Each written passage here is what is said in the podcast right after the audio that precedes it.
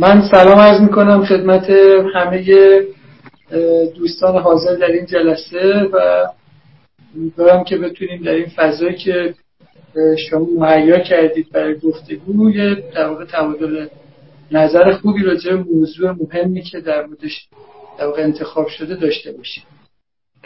خیلی متشکرم از اینکه در این گفتگو حضور پیدا کردین.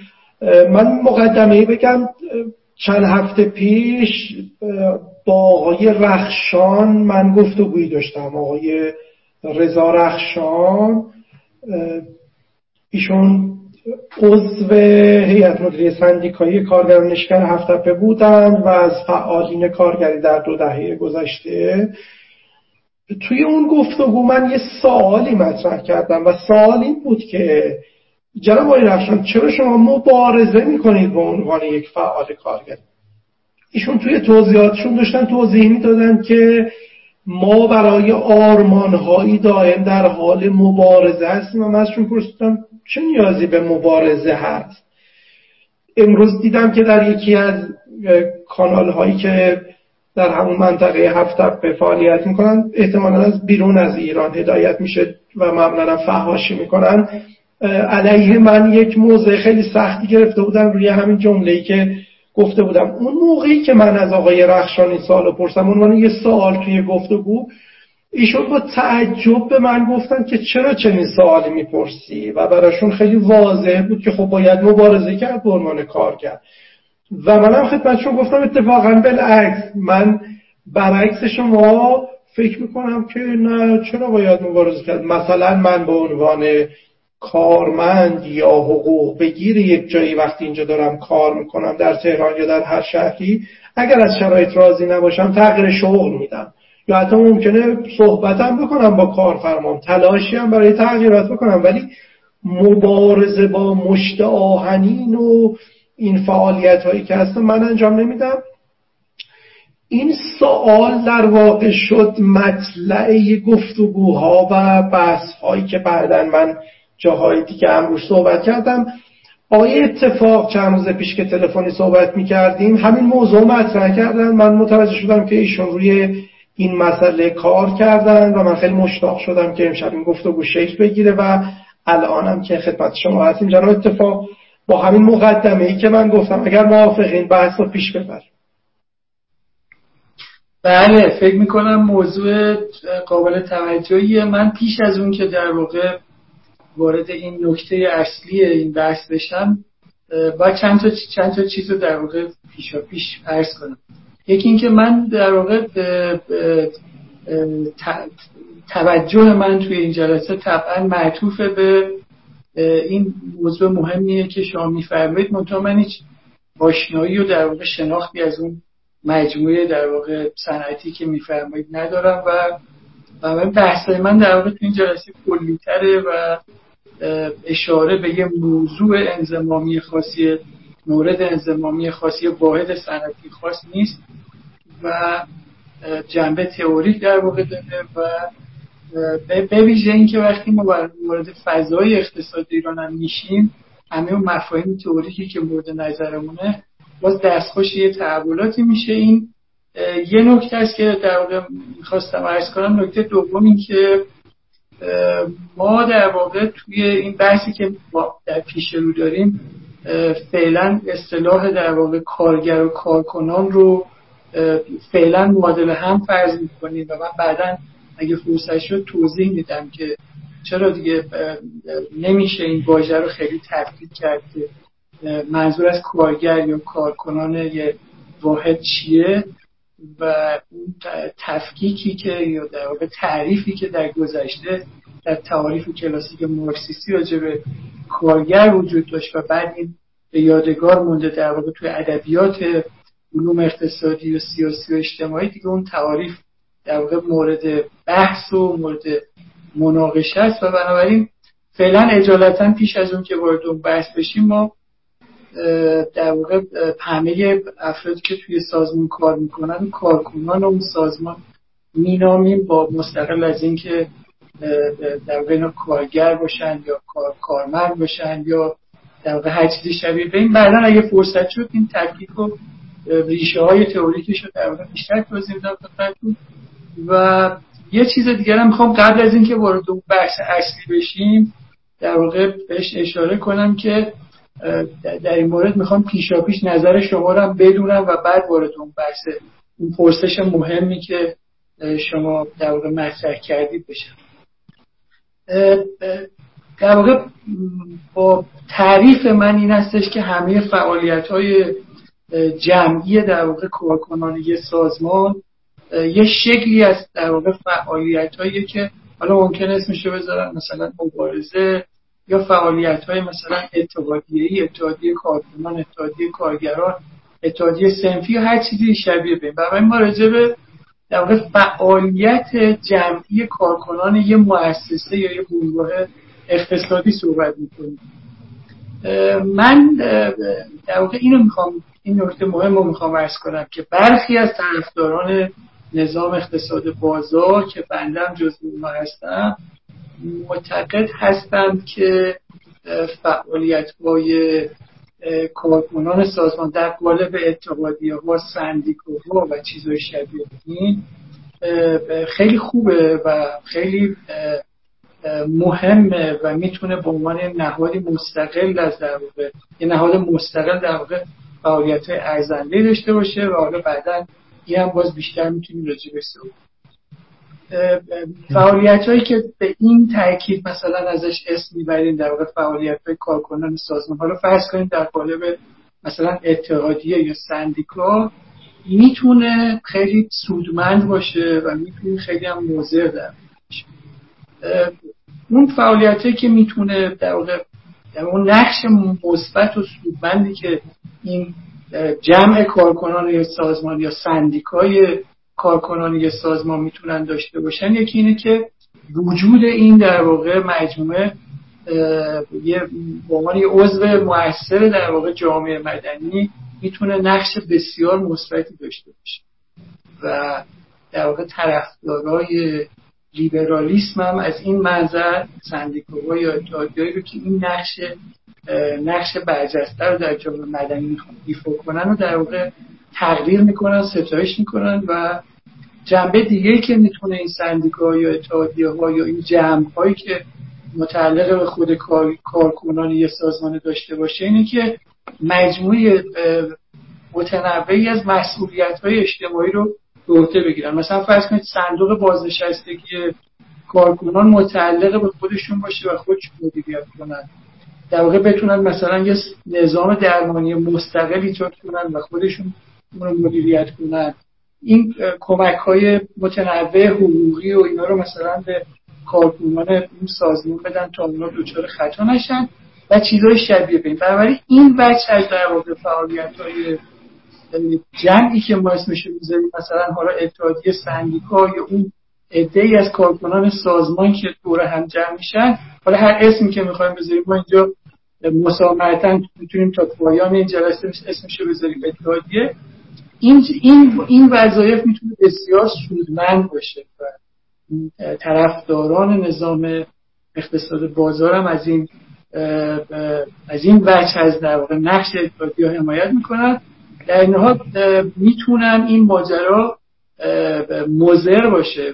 بچه مزرش هم اینه که می‌تونه ابزاری برای سیاست مدارا باشه. کسی که می‌خوان به قدرت برسن. احزاب سیاسی که می‌خوان از از این اتحادیه از این جمع استفاده کنن و به جای اینکه مسئله اصلی اونا رو حل کنن مسئله خودش. یعنی در واقع اهدافی که بیرون از سازمان وجود داره تبدیل میشه به اهداف اهداف اصلی و اون مسائل اصلی در واقع کارکنان اون سازمان. در واقع یه فرقیه که به عنوان یه دستاویزی فقط قرار گرفته اهداف سیاسی در واقع بهش دست یه بچه دیگه در واقع ماجرام اینه که بعضی از برخی از این اتحادی ها رو به خصوص در گذشته اینجوری بوده الان توی دنیا کمتر اینجوریه. میکوشن که در واقع در بازار نیروی کار دخالت کنن قیمت گذاری کنن قیمت مثلا نیروی کار رو تعیین کنن. همین وضعیت که ما مثلا در بازار خودرو مشاهده می‌کنیم که دولت میاد قیمتی برای خودرو می‌ذاره. اون قیمتی که داره برای خودرو می‌ذاره یا از قیمت بازار بالاتره یا پایینتر و بازارم کار خودشو می‌کنه. شما در مورد نیروی کارم با همین وضعیت مشابه مواجه هستید. برای اینکه اگه شما یه قیمتی برای دستمزد نیروی کار بذارید اگه بازار تقاضای زیادی برای نیروی کار داشته باشه اصلا توجهی به اون حداقل دستمزد نمی‌کنه. ممکن چندین برابر اون دستمزد رو حاضر باشه پرداخت کنه و اگرم بازار در واقع بعض اقتصادی خوب نباشه و بازار در واقع تمایلی این تقاضا وجود نداشته باشه. طبعا با حداقل دستمزد هیچ کاری نمیشه کرد و اون کسایی که متقاضی کار هستن می‌تونن برن در واقع مراجعه کنن بگم ما حاضریم زیر این قیمت مسببه مثلا قانونی کار برای این نکته مهمی که در واقع به عنوان مقدمه من هنوز پاسخ وارد پاسخ مهم فقط فقط می‌خوام که چیز کنم. فقط می‌خواستم که این مقدمات رو بگم و متقابلا از شما به عنوان کسی که طرفدار در واقع یه نظام اقتصادی بازار محور هستید بپرسم که آیا شما در مورد اتحادیه همین دیدگاه رو دارید یا من با شما موافقم. چند سال پیش سرمقالی روزنامه دنیای اقتصاد با همین موضوع مطلبی نوشته بودم. شاید مثلا هفت سال پیش یه چنین مطلبی نوشتم. اون موقع یا احتمالا روز کارگر بود یا در آستانه تعیین حداقل دستمزد بود که چند سال پیش یه چنین سرمقاله برای اون روزنامه نوشتم. اونجا بحثی که من پیشنهاد کرده بودم این بود که به جای به هم زدن ساز و کار بازار و این دخالت هایی که معمولا مخربه و مثل دوستی خال خرس هست بیاین به کارگران به کارمندان سازمان ها به عنوان انسان هایی که مشغول فعالیت هستند اجازه بدین که فعالیت مدنی داشته باشن. یعنی اجازه بدین که این نهادهای مربوطه در جامعه مدنی شکل و قوام خودش رو داشته باشه و اینا بتونن با ساز و کاری که اونم جز ساز و کار داخل بازار محسوب میشه فعالیت خودشون رو داشته باشن. خب ما روی این موضوع اتفاق نظر داریم. در واقع اینجا الان ما یه مشکلی داریم چه با حاکمیت فعلی جمهوری اسلامی و چه حاکمیت قبلی. و حتی هر حاکمیت که تو ایران باشه اینه که احتمالا به نهادهای مدنی نمی‌تونه خیلی اختیار و آزادی بده برای فعالیت و این نهادهای مدنی خیلی متنوع هستن. یکی از نهادهای مدنی نهادهای مدنی مربوط به بازار کار. شما این نکته خیلی خوبی که گفتین اینکه تعریف کارگر چیه و این موضوع موضوع خیلی جالبی. و این نکته جالبی بهتون بگم تو این موضوعاتی که من این چند وقت در ارتباط با کارگران و صنعت مثلا نیشکر هفت و صنایع مختلف داشتم صحبت می‌کردم تماس های زیاد داشتم. من جمله یکی از تماس ها یه تماسی بود از طرف یکی از کارکنان شرکت نشکر هفت که به من می‌گفتن ایشون توی شغل فنی هستن مثلا جوشکار تراشکار یه چنین شغل. و 20 سال سابقه کار داشتم من ازشون پرسیدم که امکانش هست به من بگی چقدر دستمزد می‌گیرین؟ گفتن 9 میلیون تومن در ماه دستمزد می‌گیرم. چند دقیقه بعدش یکی از دوستای من که استاد دانشگاه در یکی از دانشگاه تهران تماس گرفت. برای احوال پرسی گفتم چند دقیقه قبل از توی که یه نفر که به عنوان کارگر خودش رو معرفی کرد تماس گرفت و گفت این قدر حقوق می‌گیره. گفت چه جالب منم همین قدر حقوق می‌گیرم. یعنی ببین فضا رو دارم ترسیم می‌کنم که خب یه نفر خودش کارگر معرفی می‌کرد با یک مهارت فنی ارزشمند و این نفر خودش استاد دانشگاه در یکی از دانشکده های خیلی مطرح داشت معرفی می‌کرد و تقریبا به یک اندازه حقوق می‌گرفتن و خب این نکته جالب بود. یعنی می‌خوام بگم اون تصور سنتی که از کارگر هست یا آدم ضعیفی که حتی نمی‌تونه مخارج زندگی خودش رو به راحتی تامین کنه این تصور انگار تصوریه که میشه روش چالش کرد. یه نکته دیگه ای بگم که به بحث مربوطه و یه مقداری بحث انزمامی می‌کنه. شما سعی می‌کنید بحث تئوریک داشته باشین و من یه جوری میارمش انگار کار بردیش می‌کنم. آقای رخشان توی اون گفتگویی که داشتین یه نکته ای گفت. واقعا نکته جالبی بود. بعد من دیدم این نکته که ایشون گفته شده بریده شده و تو شبکه های اجتماعی منتشر شد. گفت 80 درصد از کارگران نشکر هفت اتومبیل شخصی دارن. و ممکنه این با تصور سنتی که ما از کارگر داریم یه مقدار متفاوت باشه که کارگر یا آدمی می‌دونیم که حتی امکانات و حد اقل های زندگیش ممکنه نداشته باشه. مثل مثلا فرض کن رفتگران شهرداری تو ذهنمان که ممکنه بگیم خب اینا شاید مثلا امکانات حد اقلی که ماها توی شهر به راحت داریم شاید اون رو نداشته باشه. پس ما الان اینجا یک مسئله مهمی داریم که اصلا تعریف کارگر چیست و این تعریفش حتی سخت میشه. یعنی به این سادگی دیگه نمی‌تونیم یه مرز بذاریم بگیم به این آدمه میگیم کارگر به این یکی نمیگیم کارگر که این یه نکته اینو داشته باشیم. یه نکته دیگه اگه اجازه بدین من این موضوع توضیح بدم این که وقتی حرف از اعتراضات کارگری می‌زنیم اتوماتیک و خود به خود ما مردم ایران به یاد یه خاطراتی میفتیم مثلا وقتی میگن اعتراضات کارگری میگیم کجا تو ایران اعتراضات کارگری معنا و مفهوم و تجلی داشته؟ مثلا یکیش شرکت واحد تهرانه. سندیکای رانندگان یا کارکنان شرکت واحد تهران.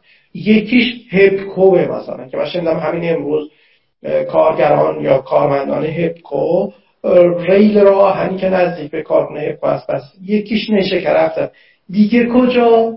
من خیلی جایی یادم نمیاد. یعنی انگار بیشتر ما اینا رو یادم میاد. ممکن جای دیگه هم باشه ولی شاخصترین و بارزترینش ایناست.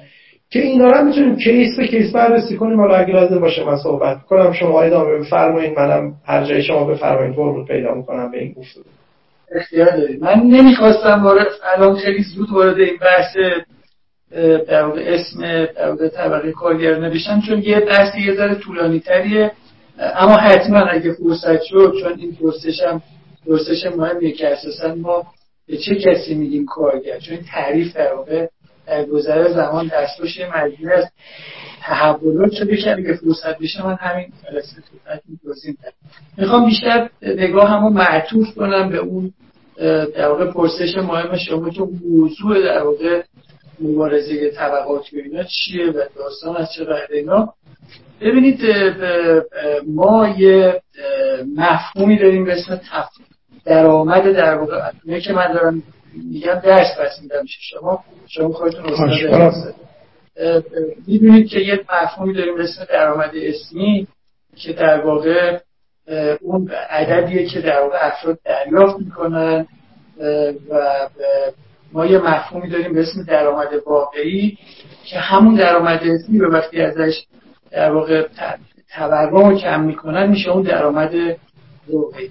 یه زبون دیگه اگه بخواید اینو در واقع بگیم. من اینو اینجوری سعی کردم که بکشم نمی‌دونم. امیدوارم که شما می‌بینید اینو به خوب یا نه.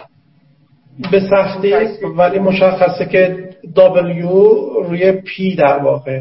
دستمزد روی میانگین قیمت ها بله یعنی دستمزد واقعی عبارت است از دستمزد اسمی تقسیم بر شاخص قیمت.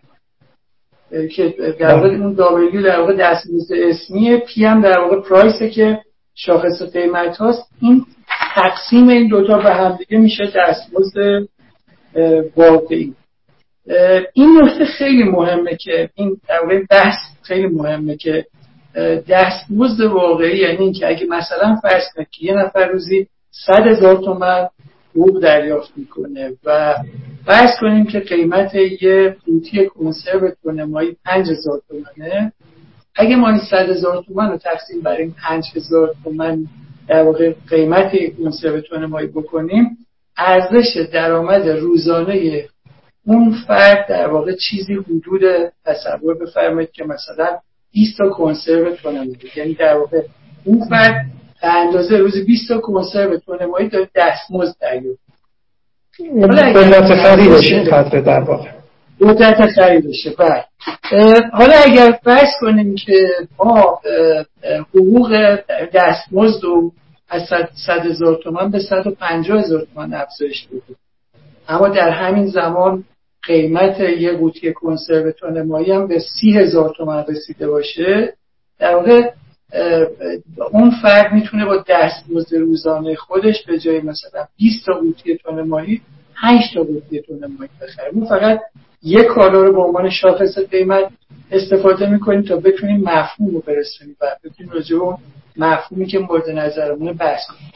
و در واقع نکته خیلی مهم اینه که علیرغم که به نظر میاد دستمزد اون فرد افزایش بده که در 100 هزار به 150 هزار تومن اما می‌تونه در واقع در عمل اون دستمزد واقعیش افزایش بده حالا نکته خیلی مهم این هستش که نقش در واقع سه تا نهاد دولت اتحادیه ها و خود نظام اقتصادی بازار در این تغییر این در واقع فرمول WBP چی هستش؟ ببینید دولت نهادی هستش که باز اینا شما خیلی بهتر از من می‌تونید توضیح بدید که به دلیل افزایش به دلیل افزایش با, با, با کمک افزایش نقدینگی منجر به تورم میشه و اون پیه توی مخرج و یعنی اون شاخص قیمت رو ای افزایش میده. و در واقع ارزش واقعی دستمزد با با در واقع به میانجی کاری که در واقع دولت داره می‌کنه با ارزش نقدینگی در واقع کاهش پیدا می‌کنه. کاری که اتحادیا در واقع وقتی که وارد اون فضایی میشن که من معتقدم که مضر و دخالت مداخله در واقع در سازوکار بازار نیروی کار اینه که می‌خوان اون صورت مخرج اون دبلیو رو افزایش بدن. مثلا چند درصدی اون دبلیو رو افزایش بدن و بیشترش کنن. و کاری که نظام اقتصادی بازار محور می‌کنه اینه که اون مخرج کسب رو یعنی اون شاخص قیمت رو به شدت کاهش میده یعنی ما در واقع در طول 200 سال گذشته شاهد این بودیم که ما یه حجم عظیمی از کالاهایی رو شاهد هستیم که روز به روز قیمتشون داره کاهش پیدا می‌کنه و توانای قدرت افراد برای خرید اونها افزایش پیدا می‌کنه. و نکته مهم اینجاست. در واقع اون چیزی که اصل ماجراست اینه که توی اون تئوری مارکسیستی این تئوری مارکسیستی مبارزه طبقات و اینا در این مبنا استوار بوده که فرض بر این بوده که طبقه کارگر روز به روز بینواتر و بیسواتر و بیچیزتر خواهد شد و برای اینکه این مسئله رو بتونه حل بکنه باید با استفاده از مبارزه طبقاتی نظام سرنگون کنه و این شرایط رو تغییر بده و متحول کنه و از رهگذر این فرایند بتونه در واقع موفق بشه که زندگی بهتری داشته باشه. اما نکته که توی این تئوری مارکس مخبول میمونه اینه که وقتی که این انبوه این کارخونجات تولیدی و صنعتی دارن انبوهی از کالاها رو تولید می‌کنن اگه در سمت عرضه ما حجم زیادی کالا تولید کنیم و اون طرف هم اون طبقه کارگر یا انبوه مردمی که نمی‌تونن این کالا رو بخرن توان خرید این کالا رو نداشته باشن که خب اون کارخونه ها ورشکست میشن. یعنی این یه نکته مهمیه که تو این شیوه در این تئوری مارکس در واقع مخفول میمونه. البته حالا یه بحث مفصلی است بعدا مارکسیستا گفتن که در جلد سوم مارکس به موضوع تحقق ارزش اضافی و اینا مثلا توجه کرده. اما الان موضوع بحث ما نیست. منظورم اینه خیلی ساده است. اگر تعداد زیادی کارخونجات صنعتی در طول 200 سال حجم انبوی از انواع کالاهای مختلف رو تولید بکنن و کسی هم بود کسی هم توانایی خرید کالا توانایی مصرف کالا رو نداشته باشه طبعا این نظام اقتصادی 200 سال نمی‌تونه دوام بیاره و قطعا باید تا الان در واقع مزمحل می‌شد و تداوم حیات نظام در واقع اقتصاد بازار محور به این دلیله که تونسته مقدار بسیار زیادی اون مخرج کسب رو اون شاخص قیمت رو کاهش بده.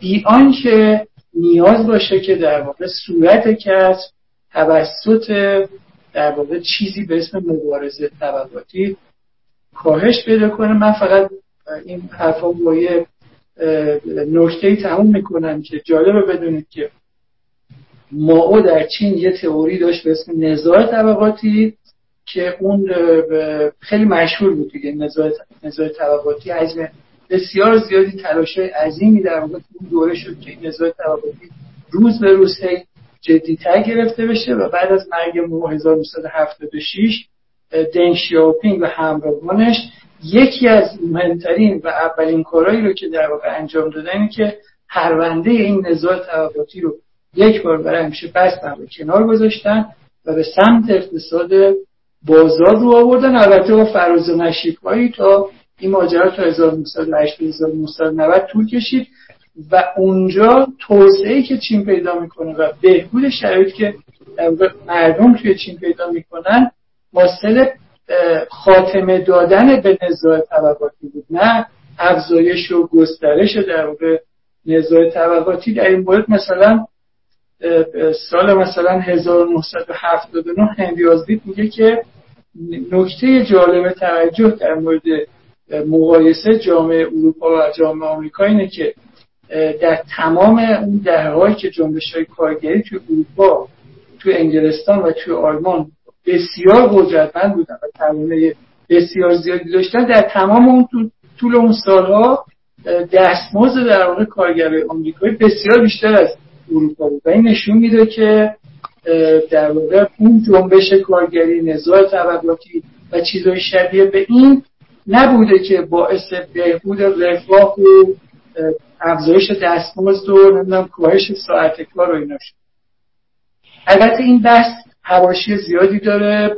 خب این فعالیت هایی که جنبش های کارگری یه مقاطعی انجام دادن توی فضای جوامع محلی می‌تونسته نقش خاصی رو داشته باشه اما اساس موضوع اینه که آن چیزی که موجب بهروزی مردم توی جامعه میشه اون در واقع سازوکار درونی بازاره که می‌تونه حجم عظیمی از کالاها رو در واقع با قیمت بسیار پایین در اختیار شهرونده در بده و اونا نتونن اینو مصرفش کنن طبعا اصلا موضوع تولید انبوه کالاها منتفی یعنی کارخونه که داره صبح تا شب محصول انبوه تولید می‌کنه باید مشتری هم داشته باشه که من دوست دارم که شما در این مورد راهنمایی کنید. خواهش می‌کنم. در واقع شما یه نکته ای دارین میگین و اون اینه که اساسا رفاه شهروندان در یک کشور یا در یک جامعه چجوری افزایش پیدا می‌کنه؟ که بخشی از این شهروندان هم افرادی هستند که به عنوان حقوق بگیر در صنایع مختلف سازمان های مختلف مشغول کار. این سوال سوال کلیدی که بحث های فلسفی و اقتصادی و اجتماعی زیادی برای پاسخگویی به این سال وقت گذاشته شده بود. این همه کتاب و مقاله در موردش ارائه شده. اینکه چرا کشورها شکست می‌خورن یا چرا کشورها پیروز میشن خب یه سوال خیلی مهمه و ما می‌دونیم که یه اختلاف نظره اساسی هست که دو طیف در دنیا هستن. طیف چپ و راست دارن سرش دعوا می‌کنند و بحث می‌کنند طیفی که در سمت راست قرار داره تمرکزش بیشتر بر بهرهوری و افزایش ثروت و جی دی پی و این بحث و طیفی که در سمت چپ تمرکزش بر توزیع در واقع. انگار یه طیف تمرکزش بر تولید ثروته و یه طیف تمرکزش بر توزیع ثروته. و اونجایی که بحث اعتراضات کارگری شکل می‌گیره اینجا داره بحث توضیح مطرح میشه. یعنی این بحث مطرح میشه که اگر در این مجموعی که من کار می‌کنم ثروت یا به قول معروف منفعتی تولید میشه چه بخشش قراره به من برسه و چه بخشیش به سایر عوامل تولید من جمله بخش سرمایه و سرمایه گذاری و کارفرماست. و اینجا داره یه چونه ای زده میشه. یه سمت چونه اینه که خب من باید بیشتر دریافت بکنم. حق من داره تضییع میشه. اینطوری که به موضوع نگاه کنیم ما می‌تونیم با اون طرف هم دل بشیم دیگه. یعنی اگر من به عنوان یک کارگر یا حقوق بگیر در یک جای دارم کار می‌کنم و سهم اندکی می‌برم اینجا به یه توضیحی داده میشه. طرف مقابل یه توضیحی ممکنه برای این داشته باشه و اون توضیحش توضیح مربوط به ریسک سرمایه گذاریه یعنی اونی که سرمایه گذاری می‌کنه یک ریسکی قبول می‌کنه. ما ممکنه موفق هاشون رو ببینیم ولی شکست خورده هاشون رو نبینیم. تعداد زیادی آدم اومدن توی business های مختلف سرمایه گذاری کردن و شکست های سنگین خوردن. شکست یعنی ممکنه از دست دادن زندگی و قوام خانواده شکست یعنی احتمالا به زندان افتادن بدهکار شدن فراری شدن در حالی که اونی که فقط میاد در بخشی از پروسه تولید نیروی کارش ارائه می‌کنه شاید ریسک کمتری بکنه که البته ممکنه یه جایی هم توضیح بدن که نه چه بسا این هم داره ریسک سلامتی و زندگیش هم خلاصه یه چنین اختلافی هست و الان جذاب میشه که شما اگر فکر می‌کنید به بحث مربوطه یه چنین موضوعی روش بیشتر توضیح بدید. من حتما این اینم در واقع موضوع مهمیه. حتما راجبش باید در واقع به این نکته اشاره کنیم. فقط قبلش این دوست دارم یادآوری رو بکنم که بعضی از دوستان ما فکر می‌کنن که در یه نظام اقتصاد بازار محور فعالیت فعالیت های اتحادیه یوکلاگری محدود میشه. من می‌خوام توضیح بدم که کاملا برمیزه در واقع همه کشورهایی که شاخص آزادی اقتصادی بالاتری دارن اونا در واقع فعالیت های اتحادیهشون خیلی بیشتره و برعکس همه کشورهایی که چه در گذشته سوسیالیستی بودن در قرن بیستم اردوگاه سوسیالیسم کشورهای مثل شوروی و اینا و چه در قرن بیست و یکم سوسیالیستی هستن مثل کوبا و کره شمالی و اینا. این اصلا فعالیت اتحادیه کارگری در اونجا نه اجازه فعالیت نداره. همچین اجازه به اونا نمیدن اونا فعالیت اتحادیه ندارن. و در کشورهایی هم که آزادی اقتصادی کمتر یعنی اقتصاد دولتی تره. هرچی اقتصاد دولتی تره شما با این وضعیت مواجه هستید که در واقع فعالیت فعالیت اتحادیه در واقع کمتر میشه. علت که دولت خودش بزرگترین کارفرمای در واقع همه فعالیت اقتصادیه و طبعا خیلی خوش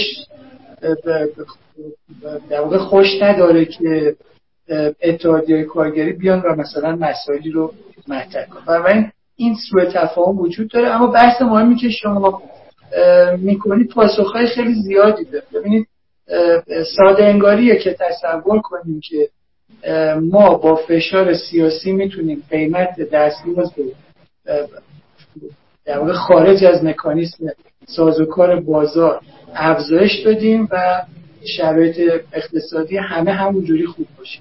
و اینکه شما وقتی اتحادیه وقتی یه سری از اتحادیه ها تلاش کنن که دستمزد رو افزایش بدن. اون پیک من تو اون مخرج در واقع کشید نشونش دادم یعنی اون شاخص قیمت کلا افزایش پیدا می‌کنه و در واقع افزایش قیمت کلاها در عمل منجر به در واقع بدتر شدن وضعیت زندگی همه میشه. اون همون نکته مهمی بود که من ارز کردم. یعنی این تلاش تلاش که به نظر میاد که ساده انگارانه به نظر میاد که خیلی مثبته. یعنی افزایش چند درصدی در واقع صورت اون در واقع به پی که من توضیح دادم یعنی دستمزد به روی شاخص قیمت ها اون اثر بسیار مقطعی کمی می‌ذاره اما خود اون باعث میشه که شاخص قیمت ها افزایش پیدا کنه. و چون شاخص قیمت ها به صورت نامتوازنی افزایش پیدا می‌کنه. چرا نامتوازن افزایش پیدا می‌کنه؟ برای اینکه بعضی از اتحادیه‌ها توانایی چانه بیشتری دارن می‌تونن دستمزدهای خودشون رو بالا ببرن. بعضی از اتحادیه یا توانایی چاره زنی ندارن یا بعضی از اصناف اصلا اتحادیه ندارن. برای این وضعیت به ضرر اون کارگرایی میشه که در واقع اون اتحادیه نیستن و در واقع اون افزایش قیمت در واقع تبدیل میشه به افزایش قیمت کالا و افزایش شاخص کالا قیمت کالا و اون تاثیر می‌ذاره روی زندگی همه افراد جامعه. بنابراین در واقع شما هر وقت این در, در این حوزه مثلا شاید بشه گفت آقای رونالد کوز در واقع کار ارزشمندی انجام شما هر موقع که بخواید با اعمال قدرت سیاسی بازار رو دستکاری کنید حتما بخش بزرگی از مردم در واقع متضرر میشه. مصرف کننده ها متضرر میشه. این اعمال قدرت سیاسی می‌تونه افزایش و کاهش دستکاری در تعرفه های گمرکی باشه یعنی وضع تعرف های گمرکی باشه می‌تونه قیمت گذاری روی کالا باشه یا روی هر چیز دیگه. اما شما به عنوان یه نمونه خیلی بارز قیمت گذاری کالا رو روی قیمت گذاری دولت رو روی بازار خودرو مثلا مشاهده کنید. چه وضعیت مثلا آشفته ما در این مثلا ماهای گذشته روی خودرو داشتیم؟ مثلا قیمت خودرو رو دولت تعیین می‌کنه 70 میلیون بعد تو بازار مثلا هست نیست این دلیلش این هستش که این قیمتی که داره تعیین میشه قیمتیه که تصنعی دستوریه و در عمل بازار کار خودش انجام میده. در مورد نیروی کار هم همینطور اگه یه کسی با فشار در واقع سیاسی بخواد قیمتی که تو بازار وجود داره دستکاری کنه بازار در نهایت کار خودش انجام میده. توی مقاطعی فقط آسیب برسونه به اون ساختار من خدمتتون هست شود که به اون حرفی که در مورد بحث چیز زدم بحثی که در مورد اتحادیه زدم اینو عرض می‌کنم که یه سوء تفاهمی بعضی از دوستان دارن فکر می‌کنن نظام اقتصادی. یعنی نظام اقتصادی مبتنی بر بازاره یعنی اقتصاد بازار محوره به هیچ وجه اینجوری نیست. ما یه نظام اقتصادی کاملا دولتی داریم. امروز یه گزارشی منتشر شده از 500 تا شرکت برتر توی ایران. حدود 19 تا از شرکت هایی که توی لیست هستن حدود 50 درصد کل فروش این 500 شرکت در کل کشور متعلق به ایناست و این 500 تا این 19 تا شرکت همه دولتی هم بخش تقریبا اعظم همه اون شرکت هایی هم هم 500 تا اسم هم در بوده همه شرکت های دولتی و خصوصی. برای ما در ساختار اقتصادی خودمون وقتی داریم صحبت می‌کنیم راجع ساختار اقتصادی دولتی داریم صحبت می‌کنیم. نظامی که دولت در همه بازارهای کالا سرمایه نیروی کار داره در نقش آفرینی می‌کنه و طبعا این اسمش نظام در اقتصادی بازار محور نیست و وقتی که داریم راجع به اتحادی هم صحبت کنیم باز باید به همین نکته توجه برای شما فقدان اتحادی های کارگری یا چیزهای شبیه به سندیکوها در, در سطح گسترده ناشی از حاکمیت در واقع نظام بازار توی کشور نیست بلکه برعکس شما هر جایی که نظام اقتصادی بازار محور دارید درصد کارگرای اتحادیه اونجا بیشتره و توی کشورهایی که در ته لیست شاخص آزادی اقتصادی هستن اون کمترین تعداد یا درصد کارگرای اتحادیه رو در اونجا سراغ من دوست دارم شما یه این مورد بیشتر به بله بله خواهش خیلی ممنونم که شما بحث تئوریکا خوب پیش می‌برید و منم لذت می‌برم و برای من خیلی آموزنده است. خواهش خواهش کنم اختیار ده. این گفتگویی که الان من و شما داریم گفتگویی نیست که برای عموم مردم خیلی جذاب باشه. یعنی مثلا من حد زنم که اگر فرض کن اعلام کنیم مثلا موضوع گفتگوی امشب اینه که در بورس چه سهامی بخریم یا مثلا نخریم یا مثلا بیت کوین الان چیکار کنیم مثلا؟ تعداد خیلی زیادی علاقه من به چنین بحثی میشه. و اگر روی هر موضوع دیگه مثلا رو موضوع آشپزی هم ما الان بخوام یه بحثی بذاریم خیلی علاقه من بیشتر و خوبه. یعنی من میگم اتفاقا ای کاش فضای جامعه یه جوری بشه که فقط بخوام در مورد اون چیزا بحث کنیم و اون یعنی خودش یه اتفاق خوب. ولی نکته اینه که اتفاقا همین موضوعی که ممکنه خیلی برای مخاطبین ما مهم نباشه رو زندگی ما خیلی تاثیر گذاره. یعنی اگر یه جایی یه نفر بگه من کارگرم و به عنوان یک کارگر اعتراض بکنه صداش خیلی خوب شنیده میشه و اون صدایی که شنیده میشه اون فریادی که زده میشه نتیجهش اینه که قوانین و مقررات به نحوی تغییر می‌کنه که رو زندگی همه ما مردم ایران می‌تونه تاثیر گذاشت مثلا چه جوری؟ مثلا یه قانونی به نام قانون کار تصویب میشه اجرا میشه و به این سادگی هم دیگه کسی نمی‌تونه تغییرش بده. ما با یک دوتا از اقتصاددانای خوب کشور و به اتفاق جمعی از متخصصین یه مدتی قانون کار رو بند به بندش رو میخوندیم و در موردش حرف می‌زدیم و تحلیل می‌کردیم. و نتیجه گیریمون اونجا این بود که این قانون کار یه پیشفرزی داره که کارگر کارگر مجتمع های صنعتی و کارگری بزرگی یعنی این این قانون رو برای جایی نوشتن که هزار تا کارگر داره ده هزار تا کارگر داره کارگری بگیم کار کنن یه چنین قانون نوشتن. در حالی که بخش عمده بیزینس های کشور یا نیروی کار کشور جاهایی کار می‌کنن که زیر پنجاه نفر مشغول کارن. یعنی یه رستورانی شما در نظر بگیرید که 20 نفر توش کار می‌کنن 40 نفر کار می‌کنن. یه مغازه یه شرکتی که 200 نفر توش مثلا کار می‌کنن. ولی اینا مجبورن شرایط کارا یه جوری وفق بدن با یه قانونی که انگار برای یه جایی هزار نفر یا ده هزار نفر یا بیس هزار نفری نوشته شده. و این موضوع خیلی موضوع مهمی یعنی می‌خوام بگم چی؟ اینکه علتش اینه که این تئوریا بخش بزرگیش از اون طرف میاد. یعنی اصلا هیچ ارتباطی با شرایط ما نداره. در واقع اونی که داره کسب و کار و زندگی ما رو تحت تاثیر قرار میده این قوانین و مقرراتیه که بیس این قوانین و مقررات به قول شما داره از تئوری های مارکسیستی و نه حتی سوشالیستی از تئوری های مارکسیستی داره میاد. یعنی اون جایی که داشتن یه چنین تعریفی از کارگر ارائه می‌کردن که کارگر اون آدمی که داره در یک مجموعه تولیدی بزرگ کار می‌کنه. و یه چیزی وجود داره به نام ابزار تولید و صاحب سرمایه و یه چیزی وجود داره به نام کارگر که این دوتا مقابله هم اصلا نتیجه شده قوانین و مقرراتی که الان شما فرض کنید می‌خوای یه کافه را بندازی یه کتاب فروشی را بندازی تحت تاثیر اون ماجرا من یه دوست دارم اینجا تهران کتاب فروشی داره. و توی اون کتاب فروشیش ده نفر کار می‌کنن. مثلا دو شیفت کار می‌کنن چند یه فروشنده هستی صندوق دار.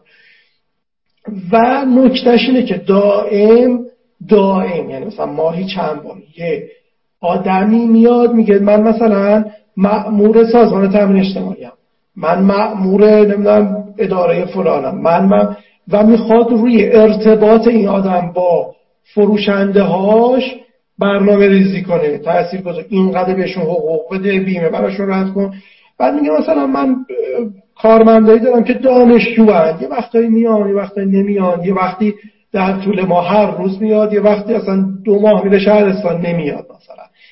و این یه تعدادشون اینطوری هم روزی که اون معمور میاد و این آدم رو می‌بینه ما داستانهای خودمون رو داریم. یعنی حتی یه موقعی داشت به این فکر کرد که کتاب فروش کنه. یعنی احساس می‌کرد که من نمی‌تونم این موضوع با این قوانین مقررات هندل کنم. و داشت به این فکر کرد بره توی کسب و کار دیگه ای مثلا بره یه جایی یه دفتری بگیره یه چیزی بخره بفشه دلالی به قول معروف بکنه و خودشو درگیره این همه موضوعات نکنه. خلاصه مطلب این که ظاهرش اینه که اعتراضات کارگر که مهم نیست. تو شرکت یه جایی دارن یه اعتراضاتی می‌کنن یه فریادی می‌زنن یه مبارزه می‌کنن. ولی نتیجهش اینه که کسب و کار معمولی هم حتی تخریب میشه. و نتیجه دیگه فرمایشش من در تایید فرمایش شما بذارید یه مطلب نزدیک به فرمایش شما رو عرض کنم. ببینید بله، بله.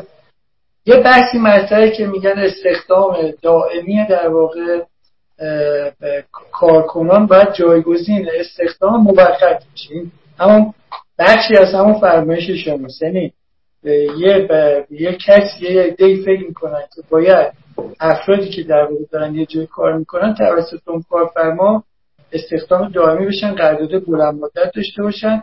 قرارداد نباید موقتی کوتاه مدت فرض کنید یه دونه نقاش ساختمان هست که مثلا بهش پیشنهاد کار میشه میگم که این ساختمون رو نقاشی وقتی بهش پیشنهاد کار میشه می‌خواد اون ساختمون رو نقاشی کنه چند نفر دیگه از کارگرایی رو که می‌شناسه به خدمت می‌گیره همگی دست جمعی میرن اونجا شروع می‌کنن نقاشی کردن. ایشون تبدیل به کارفرمای اونا میشه و اون کسایی که با همراهشون هستن تبدیل به در تعریف کارفرما و کارگر طبق قوانین کار تبدیل به کارگرای اون کارفرما میشه. حالا این این ادعا که قوانین کوتاه مدت یا موقتی نباید وجود داشته باشه و تبدیل به قوانین بلند مدت بشه یعنی اینکه این نقاشی که رفته یه پروژه رو گرفته مثلا می‌خواد یه ساختمونی رو نقاشی کنه باید این کارگر رو به طور, به طور طولانی مدت به استخدام خودش بگیره در حالی که واقعا در بازار کار هیچ وقت این وضعیت اینجوری نمی‌تونه ادامه پیدا کنه. و اینکه مثلا یه نقاش ساختمون یه پروژه می‌گیره در یه مقطعی نیاز به مثلا ده نفر کارگر داره که با هم دیگه بتونن ساختمون نقاشی کنن. بعد ممکنه که یه پروژه کوچکتری بگیره مثلا به پنج نفر نیاز داشته باشه. ممکنه در یه پروژه دیگه به 15 نفر نیاز داشته باشه. چه مثلا کسی که دارن کار کاری انجام میدن که نمی‌تونن در واقع استخدام های بلند مدت انجام حالا این مثال شما که واضحه. این مثال شما واضحه ولی یه جوابی به شما میدن و اون جواب اینه که کاری که ماهیت دائمی داره از نظر این دوستان باید قرارداد دائم داشته باشه. مثلا فرض کنید در یک کارخونه یه خط تولیدی هست یه ماشینی هست که این ماشین باید 24 ساعت کار کنه و مثلا 3 تا 8 ساعت سه نفر باید به عنوان اپراتور اون ماشین یه کاری انجام بدن. و این همیشه هم قراره باشه. در نتیجه اون کارگر دیگه باید دائم اونجا مشغول کار باشه. حالا من خودم بگم که ممکنه چه جواب به این داده بشه. یه جواب اینه که تغییرات تکنولوژیک ممکنه همه چیز رو تغییر بده. یعنی درسته که امروز این کارگر اینجا لازمه که کنار این دستگاه و ماشین واسه ولی هیچ تضمین نیست که سه سال دیگه هم لازم باشه. ممکنه اصلا فضا عوض بشه. یه موضوع دیگه اینه که اصلا هیچ تضمینی نیست که اون آدم همیشه برای این کار مورد نیاز باشه. یعنی ممکنه این مثلا فرض کنید الان یک جوان 22 ساله برای این کار مناسبه ولی هیچ تضمینی نیست که این جوان وقتی چهل سالش هم شد همین علاقه مندی داشته باشه همین انگیزه رو داشته باشه و ممکنه پاسخهای مختلفی داده بشه. اما همچنان اون طرف اصرار داره. مثلا من یه پادکستی گوش می‌کردم و اصرارشون این بود که این رفتگرها اینا باید استخدام دائم میشن. سختی کارم بهشون تعلق بگیرم مثلا 25 سال کار می‌کنن بازنشسته بشن.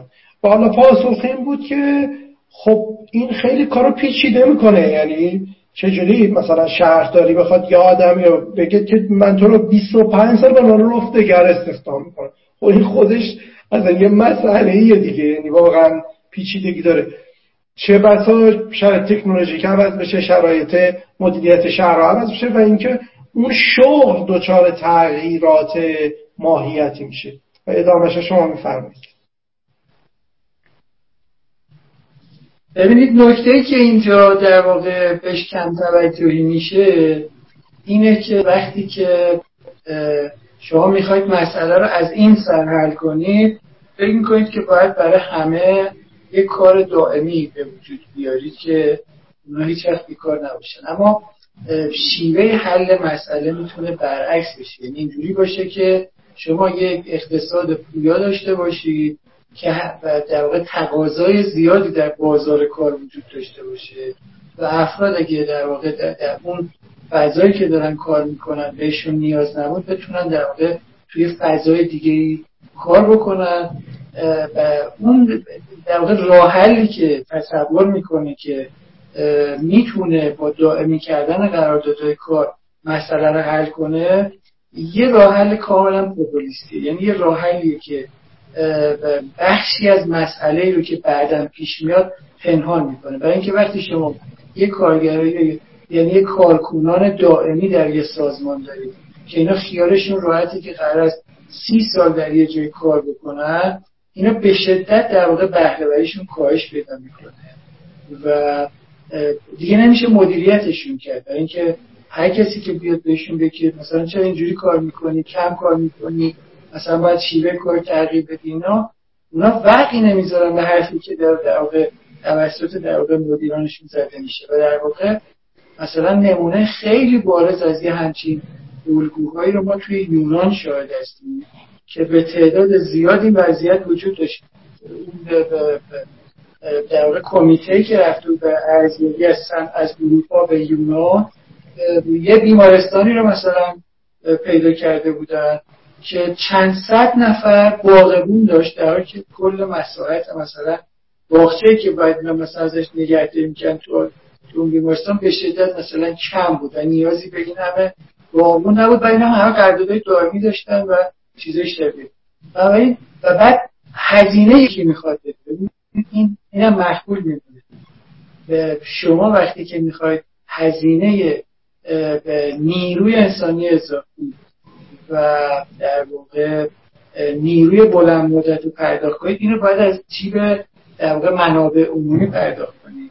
و این تبدیل می‌کنه اقتصاد به اقتصاد بسیار ضعیف و فقیر که در واقع در دراز مدت همه محصولات و خدمات که داره تو کشور تولید میشه ارزش قیمتش میره بالا. غیر اقتصادی میشه موجب فرار سرمایه ها میشه. این شما که همین یکی از که برای سرمایه گذاری خارجی وجود داره کسی که می‌خوام بیان توی جای سرمایه گذاری خارجی کنن یه چکلیستایی دارن و می‌خوام مثلا مطالعه بکنن بهش میگن feasibility study یا مثلا یه business plan ی تهیه کنن اینا. برای اینکه وارد کشور جدید بشم برای فعالیت اقتصادی من مثلا این کار خودم برای یه شرکت بینالمللی توی چین انجام می‌دادم. یعنی اون شرکت می‌خواست توی چین یه خط تولید ایجاد کنه. مثلا من خودم این تجربه دارم. ما وقتی رفتیم چین به یک خط تولید ایجاد کنیم. تو شهری که ما رفته بودیم اونا امکانات فوق العاده زیادی برای ما فراهم می‌کردن که ما بتونیم راحت کار بکنیم. اما وقتی شما حجم عظیمی از این قوانین دست و پاگی رو دارید که شما رو به عنوان سرمایه گذار محدود می‌کنه سرمایهتون رو ببینید یه جایی که دردسر نداشته باشه. و این بحران بزرگیه که واقعا به وجود میاد. این افراد که این حرف رو می‌زنن این حرف رو مقطعیه در یه مقطعی جذابیت داره رأی میاره موجب پیروزی در انتخابات ممکنه بشه ممکنه یه تصویر مثبت اولیه ایجاد کنه. اما امواج بعدی مشکلات بعدی در واقع پشت سر ماجرا پنهان میمونه و شما تجربه کشور موفقی رو که توی توسعه در, در کار توسعه کردن وضعیت به رشد اقتصادی خیلی خوبی طی سال متمادی داشتن نگاه می‌کنید ببینید همه اینا رو در واقع کنار گذاشتن و فرایندی رو طی کردن که حجم عظیمی از سرمایه خارجی رو جذب کنن و اینو نکته ایه که این مجموعی از این چیزاست که اونجا مخدوم خیلی متشکرم. حالا ما آروم آروم به دقایق پایانی می‌رسیم. ممکنه دوستانم نکته یا نظری داشته باشن بنویسن. این مضموم است که امیدی به گفتگو کره هست و پیوند شوم اصحاب آقای پناهی گفتند که مبارزه وقتی مضمون ذاکره هست و پیوند شوم اصحاب قدرت صدای من رو نداریم؟ صدای شما ضعیف شد من فرمایش شما رو متوجه نشد الان صدای منو دارید؟ بله الان بهتر شد آره آقای پناهی گفتند که مبارزه وقتی مضموم است که امیدی به گفتگو و مذاکره هست. و پیوند شوم اصحاب قدرت نامشروع و ثروت حرام در صدر استثمار طبقات محروم و فروده است از جمله کارگران نیستند. خلاصه شون یه چنین نکته ای گفتن و من دارم نگاه می‌کنم ببینم مثلا یه دوستی گفتن بحث سر اینه که کارگر دنبال افزایش درآمدش بره دنبال ملکه گیری میرن. یه دوستی گفتن متاسفانه در اعتراضات کارگری چون لیدر ندارن به اختشاش و بحثای امنیتی کشته میشه و هیچ وقت حرفشون به جایی رسته نمیشه. یه دوستی گفتن چرا حداقل حقوق در کشورهایی مثل آلمان و انگلیس که مهد فعالیت های اتحاد کارگری کمتر از حداقل حقوق کشورهایی هستند که اتحادی ها کمتر فعالن. چرا حداقل در کشورهای مثل آلمان و انگلیس که مهد فعالیت هاست کمتر. این نکته جالبیه. دوستی گفتن تفکرات چپه که روی این بحث سایه انداخته و واقعیت بازار کار ایران با قوانین موجود سنخیتی نداره.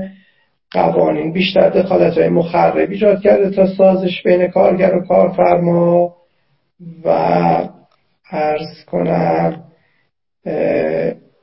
دیگه توی دوستی گفتم واقعا متاسف شدم از اینکه تو را به دیگران به عنوان یک انسان با سواد و فهمیده معرفه. ها نمی‌دونم منو میگن یا شما را ولی بالاخره یکی از من یا شما را دارن میگن.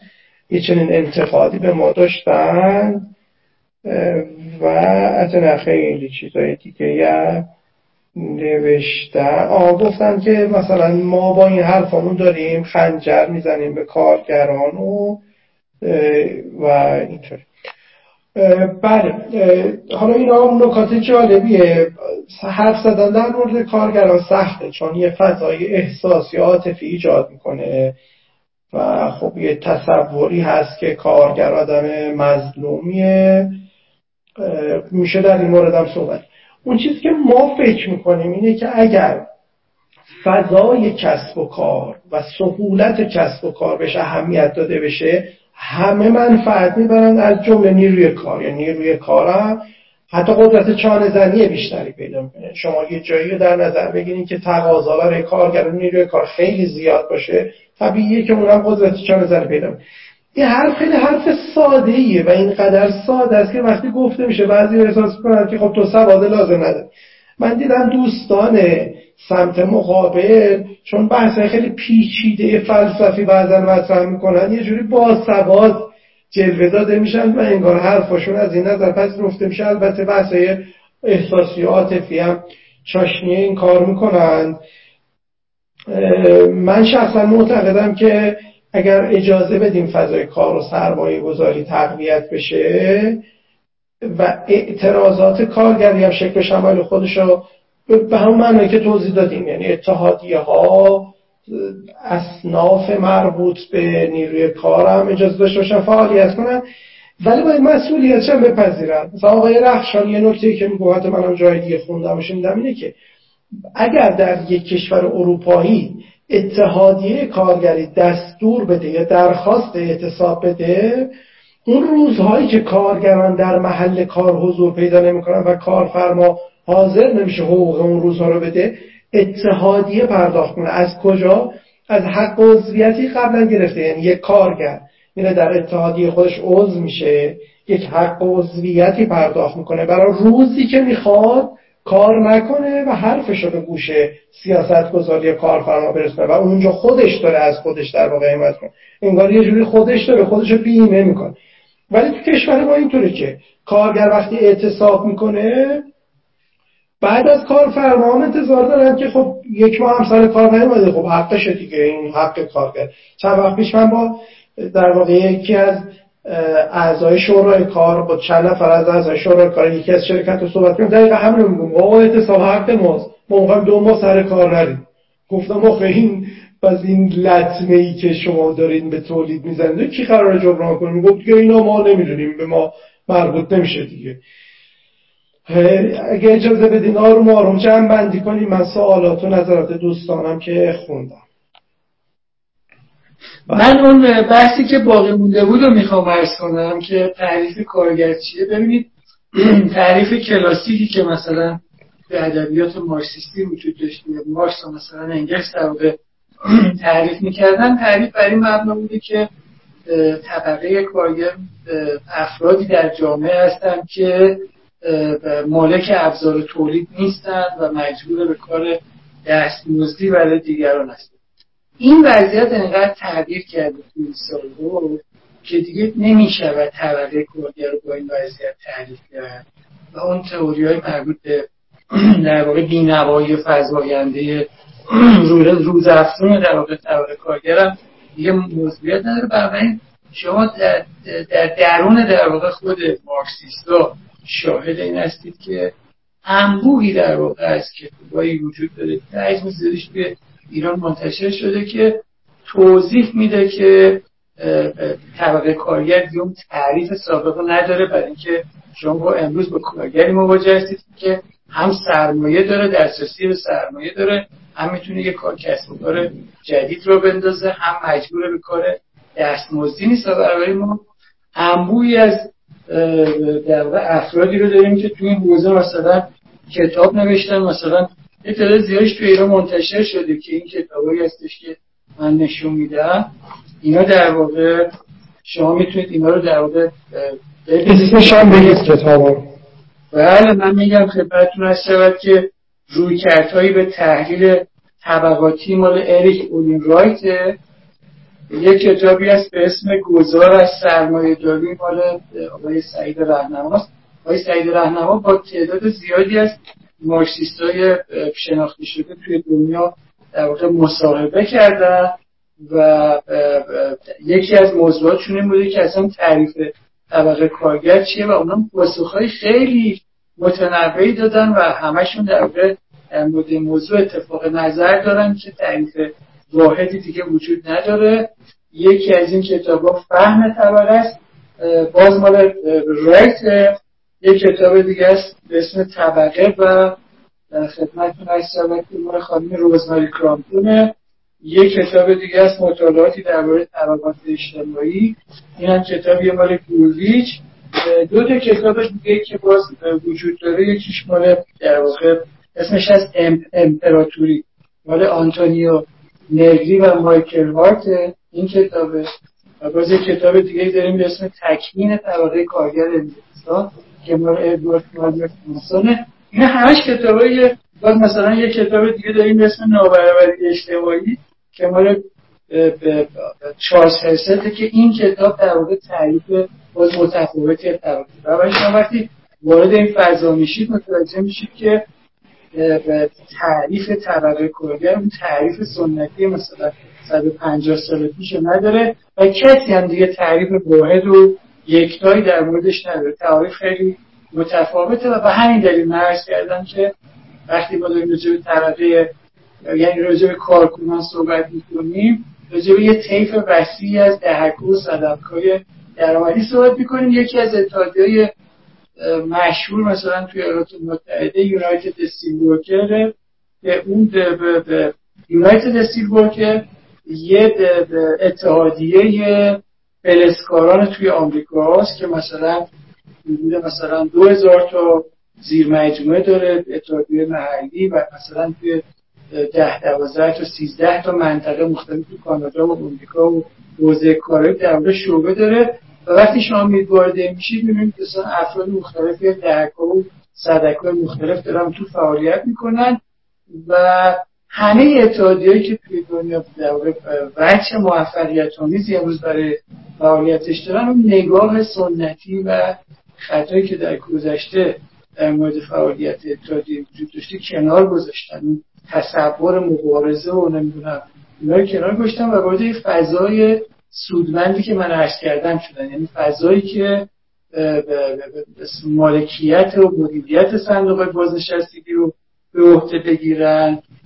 نظام درمانی مثلا موازی داشته باشن و چیز شبیه به این که اینا می‌تونه در واقع منجر کاهش تصدیگری دولت به افزایش در واقع فعالیت اتحادیه بشه. خیلی متشکرم. دوستانی هم اینجا بودن که انتقاداتی داشتن یا نقدایی نوشتن از این دوستانم خیلی ممنونم که در بحث مشارکت داشتن. این بحث ها بحثاییه که در واقع خیلی چالشیه و دیگه نمی‌دونم از بد حادثه یا خوش حادثه ما هم که توی این بحث چالشی معمولا گفتگو می‌کنیم و صحبت می‌کنیم و واقعیت اینه که ما فکر می‌کنیم اگر قرار امثال من یا آقای اتفاق ارزش افسوده ای برای این جامعه داشته باشیم کانتریبیوشن داشته باشیم و تأثیر گذار باشیم از طریق همین گفتگوهاست از طریق به اشتراک گذاشتن اون چیزیه که می‌فهمیم و می‌دانیم.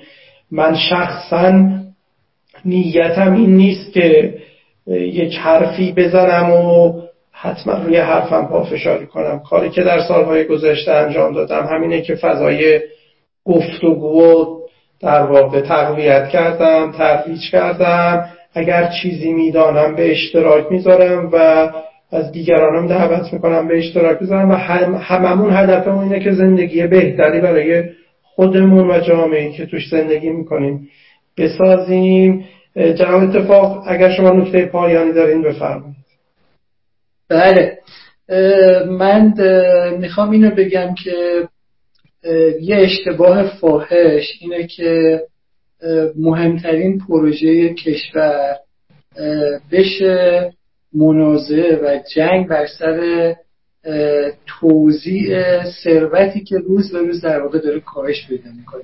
من راجع به ثروت نفتی صحبت نمی کنم اون نفت متعلق اون منابع در واقع ملی متعلق به همه باید بین همه به صورت مساوی توضیح بشه. من دارم راجع به فعالیت های صنعتی در واقع صحبت اون چیزی که می‌تونه ما رو وارد موفقیت کنه و در زمره کشورهای در واقع توسعه یافته قلمداد بشیم و به اون سمت بریم تلاش برای تولید ثروت و اون مهمترین مبارزه اون مهمترین کاری که در همه ما در کنار هم دیگه باید بتونیم انجام بدیم تلاش برای تولید ثروت بیشتر. این همون مسیریه که همه کشور موفق تو این چند دهه اخیر رفتن چین رفته ویتنام این مسیر رو طی کرده و داره طی می‌کنه.